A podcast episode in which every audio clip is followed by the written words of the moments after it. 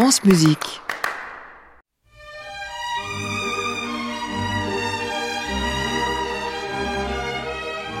Les trésors de France Musique, Françoise Monteil. Bienvenue à tous. Au programme aujourd'hui, le dernier volet des entretiens que le généticien Albert Jacquard avait accordé à Georges Léon en 1983 pour évoquer ses affinités musicales et ses réflexions sur sa perception de la musique. Des réflexions enrichies par son travail de biologiste et de généticien. Albert Jacquard nous parlera de son attirance pour la musique de Ravel et il nous donnera sa définition de la musique.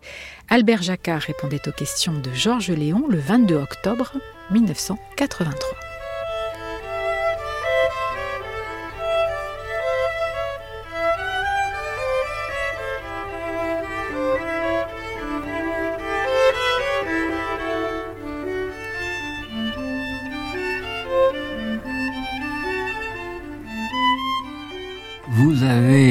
À l'évidence une très grande attirance pour la musique de Ravel. Je vous propose d'écouter la sonate en duo pour violon et violoncelle. Elle est souvent aride, et c'est peut-être l'expression de la difficulté d'être.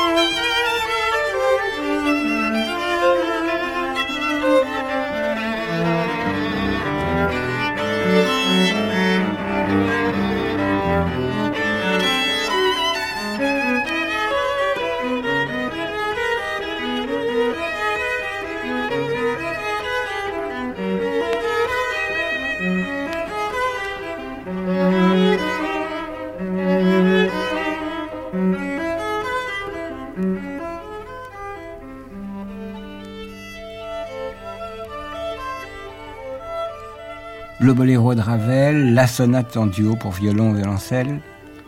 Maintenant... En, fait, euh, mon goût pour Ravel n'est pas venu comme ça.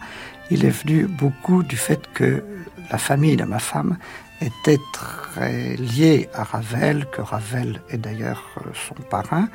Et du coup, eh bien, bien sûr, on a une certaine attirance pour tout ce qui est lié à Ravel. Votre attirance n'est pas moins grande lorsqu'on évoque devant vous le nom de Debussy. Et là, il semble qu'on pénètre un univers qui ressemble assez, permettez-moi de vous le dire, à la générosité, à l'envie de dire aux autres qu'il est nécessaire d'accepter un autre terme que tolérance pour exister ensemble. Dans moi et les autres, dans l'éloge de la différence, c'est un des grands soucis d'éclaircissement que vous avez, me semble-t-il, de montrer aux hommes qu'ils ne doivent pas se tolérer puisque c'est toujours péjoratif. C'est très insuffisant la tolérance. En fait, la grande leçon de la biologie, c'est de constater que l'homme est bien plus beau qu'il ne l'imagine. le vrai scandale, c'est ça, c'est que depuis quelques centaines de milliers d'années que nous sommes des hommes, nous n'avons pas encore osé nous regarder en face, tellement nous sommes beaux. Tout le monde me comprend. Il ne s'agit pas de la beauté physique, il s'agit de ce potentiel fabuleux de chaque homme de créer, de devenir, d'être autre que ce qui était prévu. Et malheureusement, c'est tellement merveilleux que nous avons bâti des sociétés qui passent à côté de cette réalité. Alors, est-ce qu'il n'est pas nécessaire de dire en permanence aux hommes, vous êtes mieux que ce que vous imaginez être ou que ce que l'on vous a appris à être. Vous valez mieux que les normes que l'on vous impose. Et c'est pourquoi, au cours d'un dialogue qui a précédé cette émission, à un certain moment, tout naturellement, puisque vous évoquez Debussy, m'est venu à la mémoire cette phrase de Péléas Si j'étais Dieu, j'aurais pitié du cœur des hommes.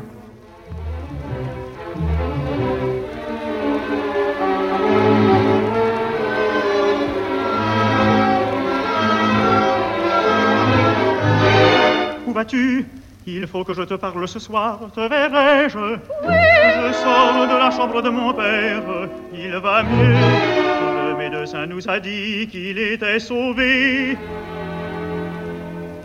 Il m'a reconnu, il m'a pris la main et il m'a dit de cet air étrange qu'il a depuis qu'il est malade. Est-ce toi, Péléas Tiens, je ne l'avais jamais remarqué. Mais tu as le visage grave et amical de ceux qui ne vivront pas longtemps. Il faut voyager, il faut voyager. C'est étrange, je vais lui obéir. Ma mère l'écoutait et pleurait de joie. Tu ne t'en es pas aperçu, toute la maison semble déjà revivre. On entend respirer, on entend marcher. Écoute, j'entends parler derrière cette porte. Vite, vite, réponds vite, où te verrai-je Où veux-tu? Dans le parc près de la fontaine des aveugles. Veux-tu, viendras-tu? Oui. Ce sera le dernier soir. Je vais voyager comme mon père l'a dit. Tu ne me verras plus. Ne dis pas cela, Péléas. Je te verrai toujours. Je te regarderai toujours. Tu auras beau regarder, je serai si loin que tu ne pourras plus me voir. Qu'est-il arrivé, Péléas Je ne comprends plus ce que tu dis. Attends séparons-nous. J'entends parler derrière cette porte.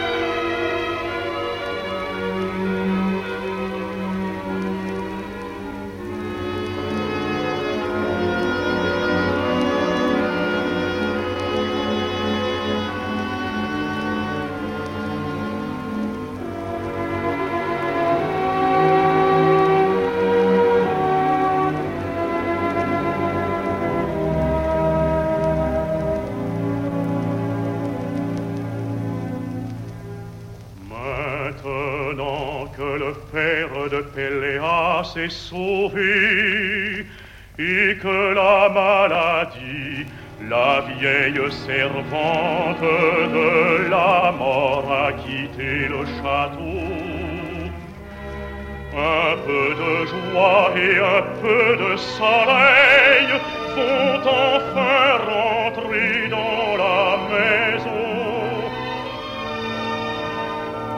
Il était temps car depuis ta venue, on a vécu ici qu'en chuchotant autour d'une chambre fermée.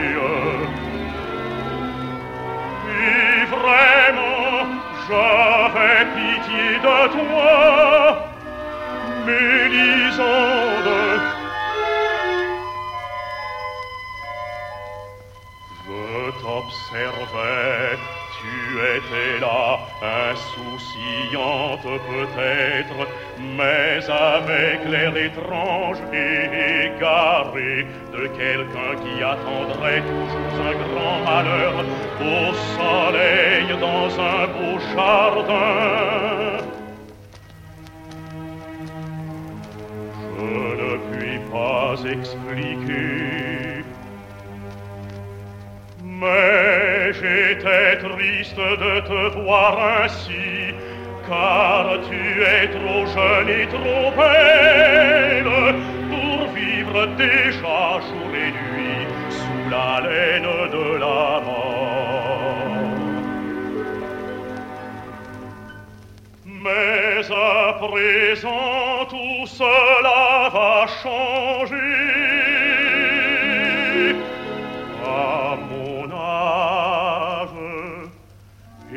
C'est peut-être là le fruit le plus sûr de ma vie. À mon âge, j'ai acquis je ne sais quelle fois la fidélité des événements. Et j'ai toujours vu que tout être jeune et beau criait autour de lui des événements jeunes. beaux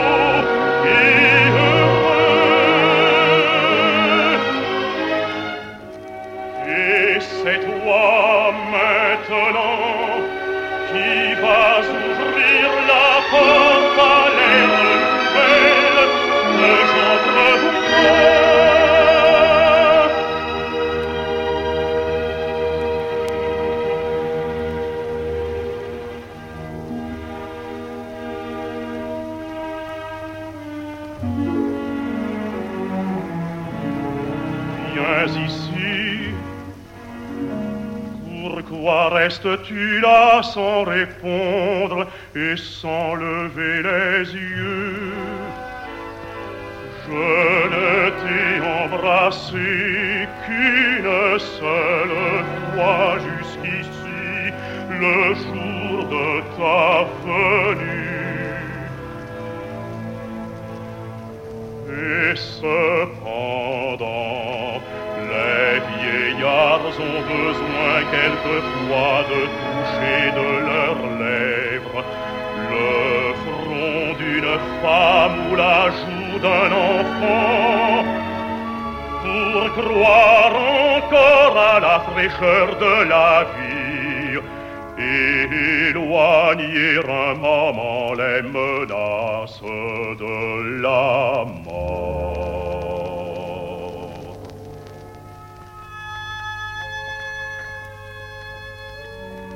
As-tu peur de mes vieilles lèvres? Comme j'avais pitié de toi ces mois-ci.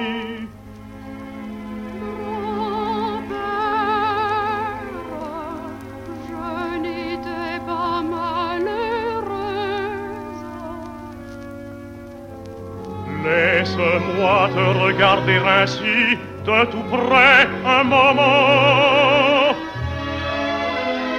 On a tant besoin de bonté aux côtés de la mort.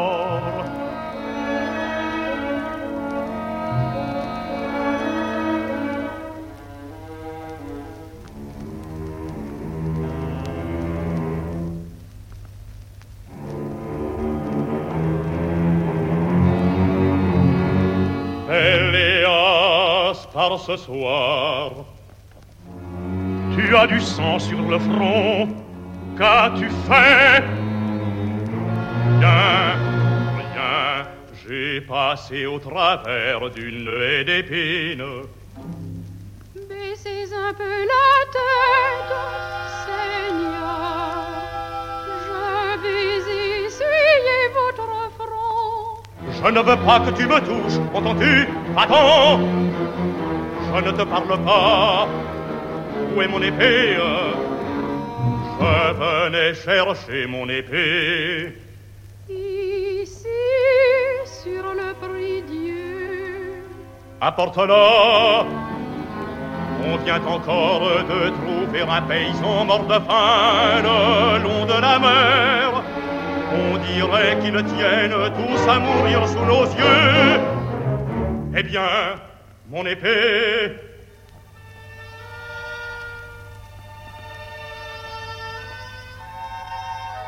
Pourquoi tremblez-vous ainsi?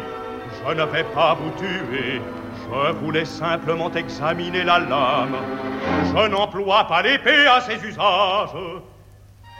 Pourquoi m'examinez-vous comme un pauvre? Je ne viens pas vous demander l'aumône.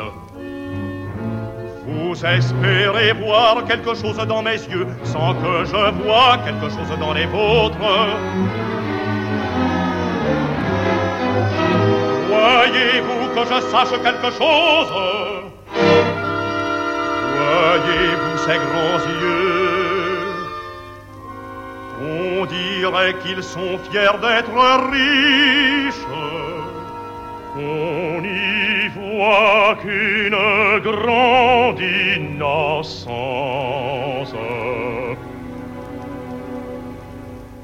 Une grande innocence ils sont plus grands que l'innocence. Ils sont plus purs que les yeux d'un agneau. Ils donneraient à Dieu des leçons d'innocence. Une grande innocence. Écoutez, J'en suis si près que je sens la fraîcheur de leurs cils quand ils clignent.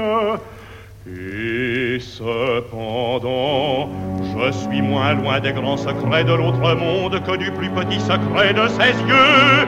Une grande innocence, plus que de l'innocence on dirait que les anges du ciel y célèbrent sans cesse un baptême. Je les connais, ces yeux, je les ai vus à l'œuvre. Fermez-les, fermez-les, je vais les fermer pour longtemps. Ne mettez pas ainsi votre main à la gorge. Je dis une chose très simple. Je n'ai pas d'arrière-pensée. Si j'avais une arrière-pensée, pourquoi ne la dirais-je pas?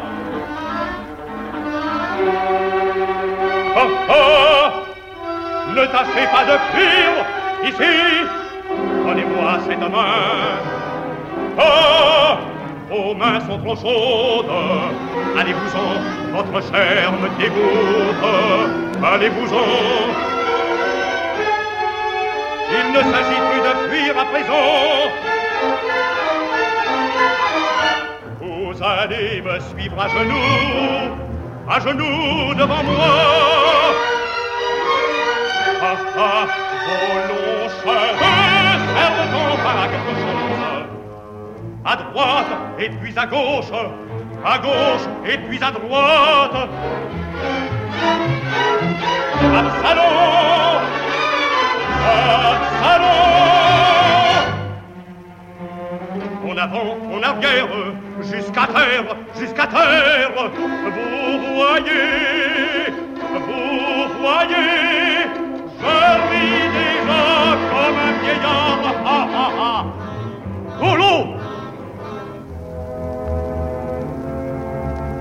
Vous ferez comme il vous plaira, voyez-vous. Je n'attache aucune importance à cela. Je suis trop vieux. Et puis, je ne suis pas un espion. J'attendrai Et alors, oh, alors, simplement parce que c'est l'usage, simplement Parce que c'est l'usage.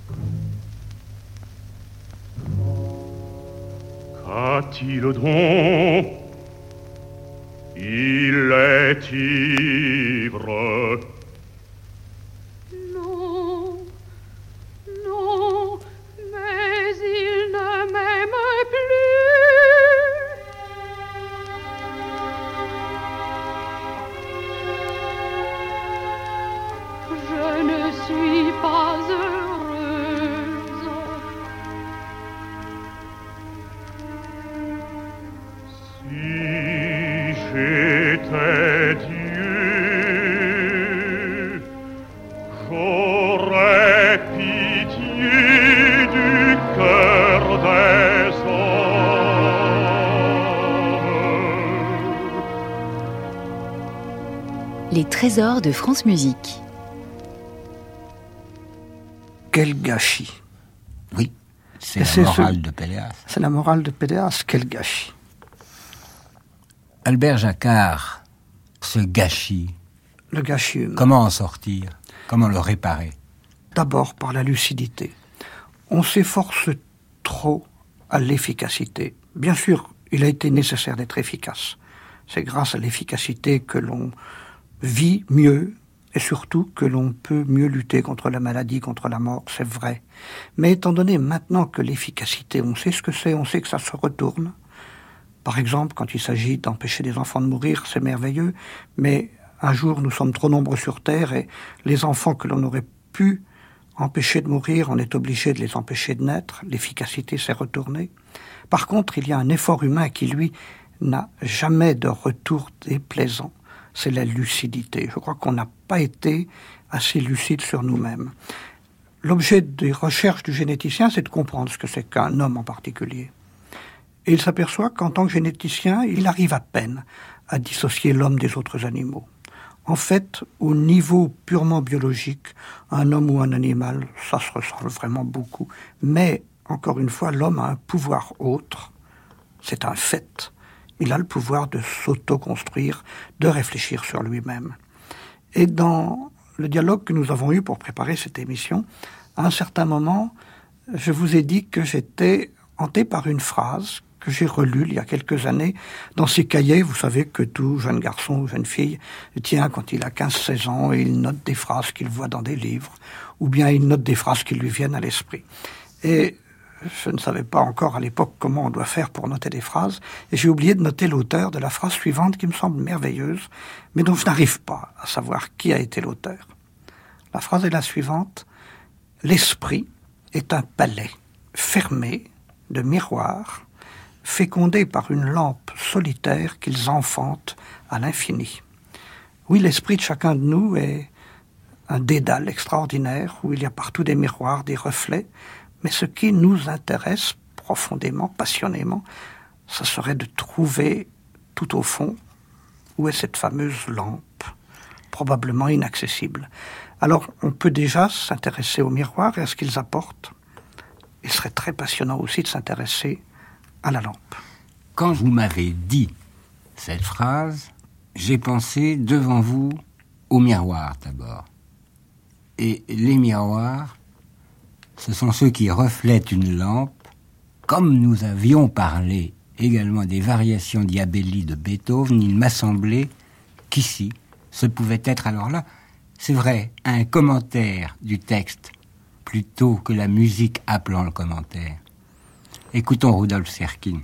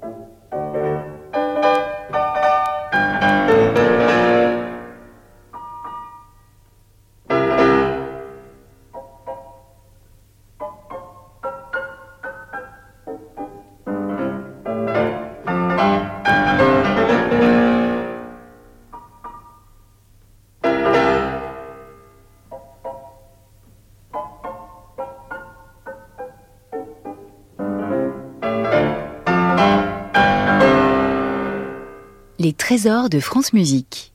Sans entrer dans le détail analytique, les variations d'Iabelli sont un défi à cette analyse, et surtout dans le contexte où nous sommes.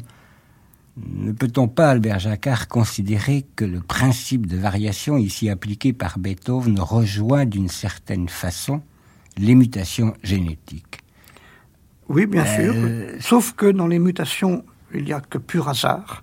C'est bon ou c'est pas bon, ça marche ou ça ne marche pas selon les cas, mais euh, le, la dynamique intérieure est purement aléatoire alors que dans le cas des variations de Beethoven, bien sûr, il a joué au miroir, comme vous le disiez tout à l'heure, mais un miroir qui était quand même assez déformant et assez volontaire. Mais volontairement. Et Beethoven était quand même présent.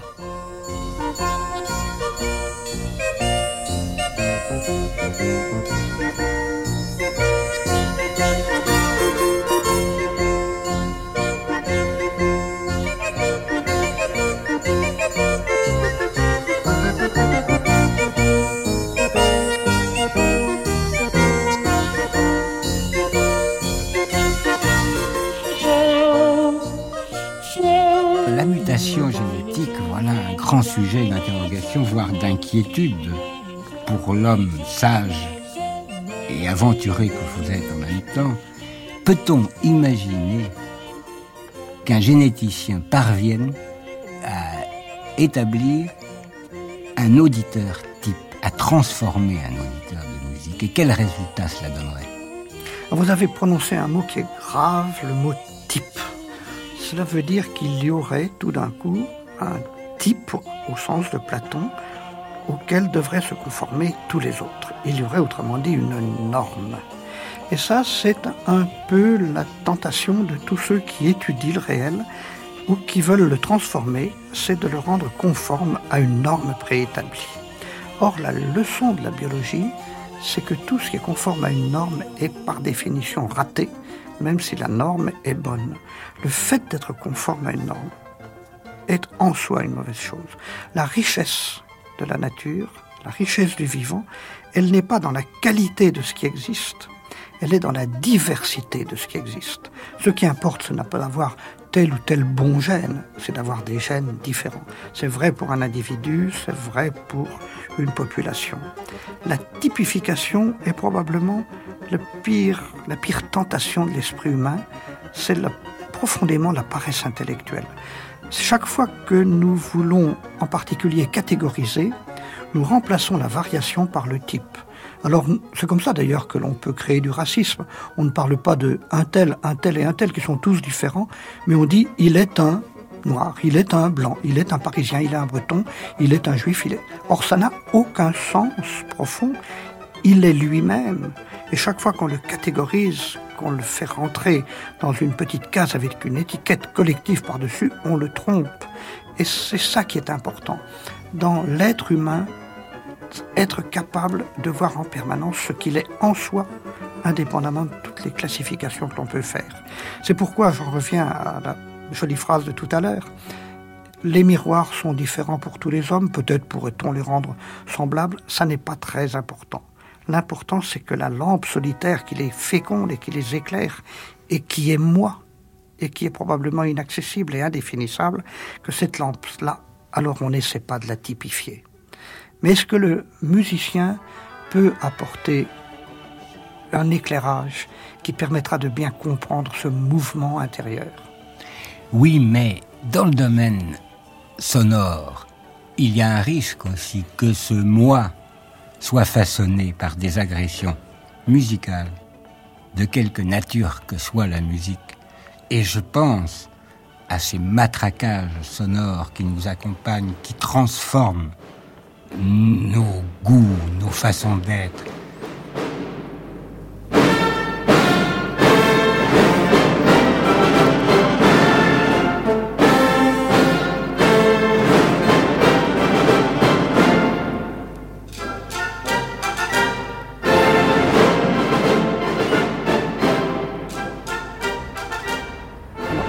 généticien doit bien effectivement admettre que, à cause de son patrimoine génétique, l'homme a une certaine structure, en particulier une certaine structure cérébrale, le fameux cerveau limbique, le cerveau commun que à nous et aux reptiles, qui fait que certaines de nos réactions sont évidemment très provoquées, très gouvernées par le patrimoine génétique. Mais, mais ce que nous avons de spécifique en tant qu'homme, c'est justement autre chose que le cerveau limbique, le fameux néocortex qui nous permet de réagir autrement. Il n'empêche que la musique s'adresse aussi au cerveau limbique. La musique nous conditionne. Et s'il y a une musique qui s'adresse justement à ce cerveau tout à fait ancestral, qui nous date de plusieurs centaines de millions d'années, c'est, il me semble, la musique militaire. À un certain moment, nous ne pouvons pas nous défendre contre un conditionnement qui nous est imposé par un rythme, un rythme qui nous fait marcher au pas, au fond, un rythme qui s'adresse non à notre cerveau, mais à notre euh, moelle épinière. C'est Einstein lui-même qui le disait, pour marcher au pas, il n'y a pas besoin de cerveau, la moelle épinière suffit. Et justement, la musique militaire s'adresse à cette part de nous qui est pour moi le contraire de ce qui est particulier à l'homme. C'est le contraire de ma richesse. J'ai fait mes classes à Polytechnique, c'était juste après la guerre, mais vous savez, c'est une école étrange où une part de l'activité est consacrée à l'intelligence et l'autre part à l'armée. Et justement, ça n'est pas du tout la même chose. Mais euh, cette part consacrée à l'armée est tout à fait réduite. D'ailleurs, dans ma promotion, il y avait à la sortie cinq garçons qui se sont fait curer et un qui s'est fait militaire. Autrement dit, c'est une école qui, à l'époque, aurait pu plus dépendre du Vatican que du ministère de la Guerre. Quand on est dans la botte, on devient militaire, c'est ça Ah non, c'est le contraire. Quand on... Vous étiez dans la botte. J'étais dans la botte et je suis devenu ingénieur. Mais euh, je crois que vous m'orientez là sur une direction, la fabrication des jeunes, au fond, toute l'éducation. Cette école est une école sélective. Et une de mes réflexions, il me semble, les plus importantes, c'est qu'il faudrait, dans un monde où on a à fabriquer les hommes, ou surtout on a à permettre aux hommes de se fabriquer eux-mêmes, il faudrait complètement séparer la fonction d'éducation de la fonction de sélection. Peut-être faut-il sélectionner, parce qu'il faut bien que ce soit le meilleur pilote qui pilote l'avion, le meilleur chirurgien qui opère. Mais cette fonction de sélection n'a rien à voir avec la fonction d'éducation. Est-ce que dans le monde musical, il n'y a pas là aussi une réflexion à faire? Éviter toute hiérarchisation, éviter toute sélection. Ce qui compte, c'est la création, c'est la fabrication des individus par eux-mêmes. Et l'exemple du créateur musical est sans doute le meilleur exemple. Il ne cherche pas à faire une musique meilleure que le voisin. On ne peut pas dire que Beethoven soit un progrès par rapport à Mozart ou Debussy un progrès par rapport à ceux qui l'ont précédé. Ce n'est pas une notion de progrès qui compte, c'est une notion de création. Est-ce que l'on ne pourrait pas transposer ce constat dans tout le domaine de l'éducation? Il ne s'agit pas d'être meilleur que l'autre, il s'agit de par rapport à soi-même en ajouter.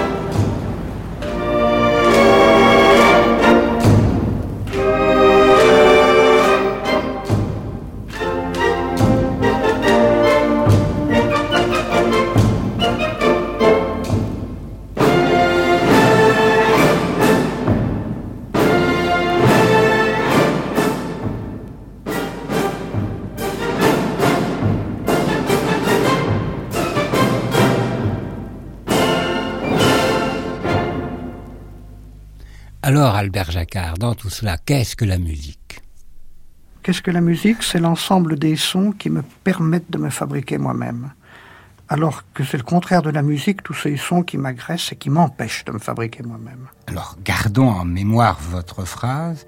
L'intérêt que vous portez à la lampe solitaire, c'est vous qui allez fabriquer le requiem de Mozart. C'est moi qui vais, en tout cas en l'entendant, car en cherchant quelle musique pouvait le mieux évoquer cette recherche de la lampe. Ça ne décrit pas la lampe, personne ne peut la décrire, mais ça décrit une tentative de s'en approcher.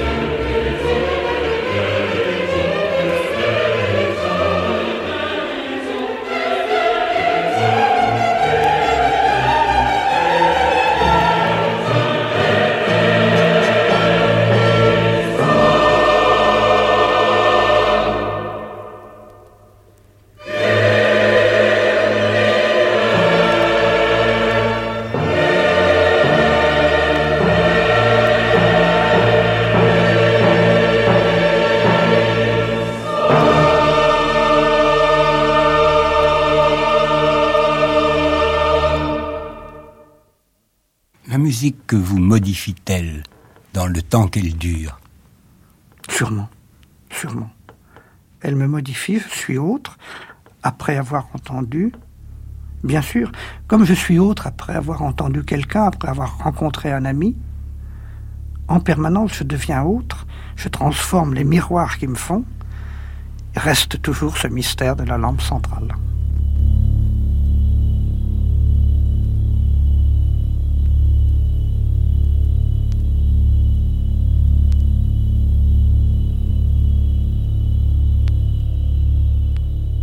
Ainsi se referme le dernier volet des entretiens que Georges Léon avait enregistrés avec le généticien Albert Jacquard en 1983.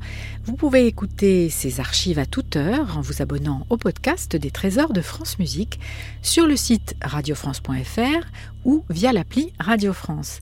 Merci à Béatrice Trichet pour la réalisation ainsi qu'aux documentalistes de l'INA pour leur collaboration. À réécouter sur francemusique.fr.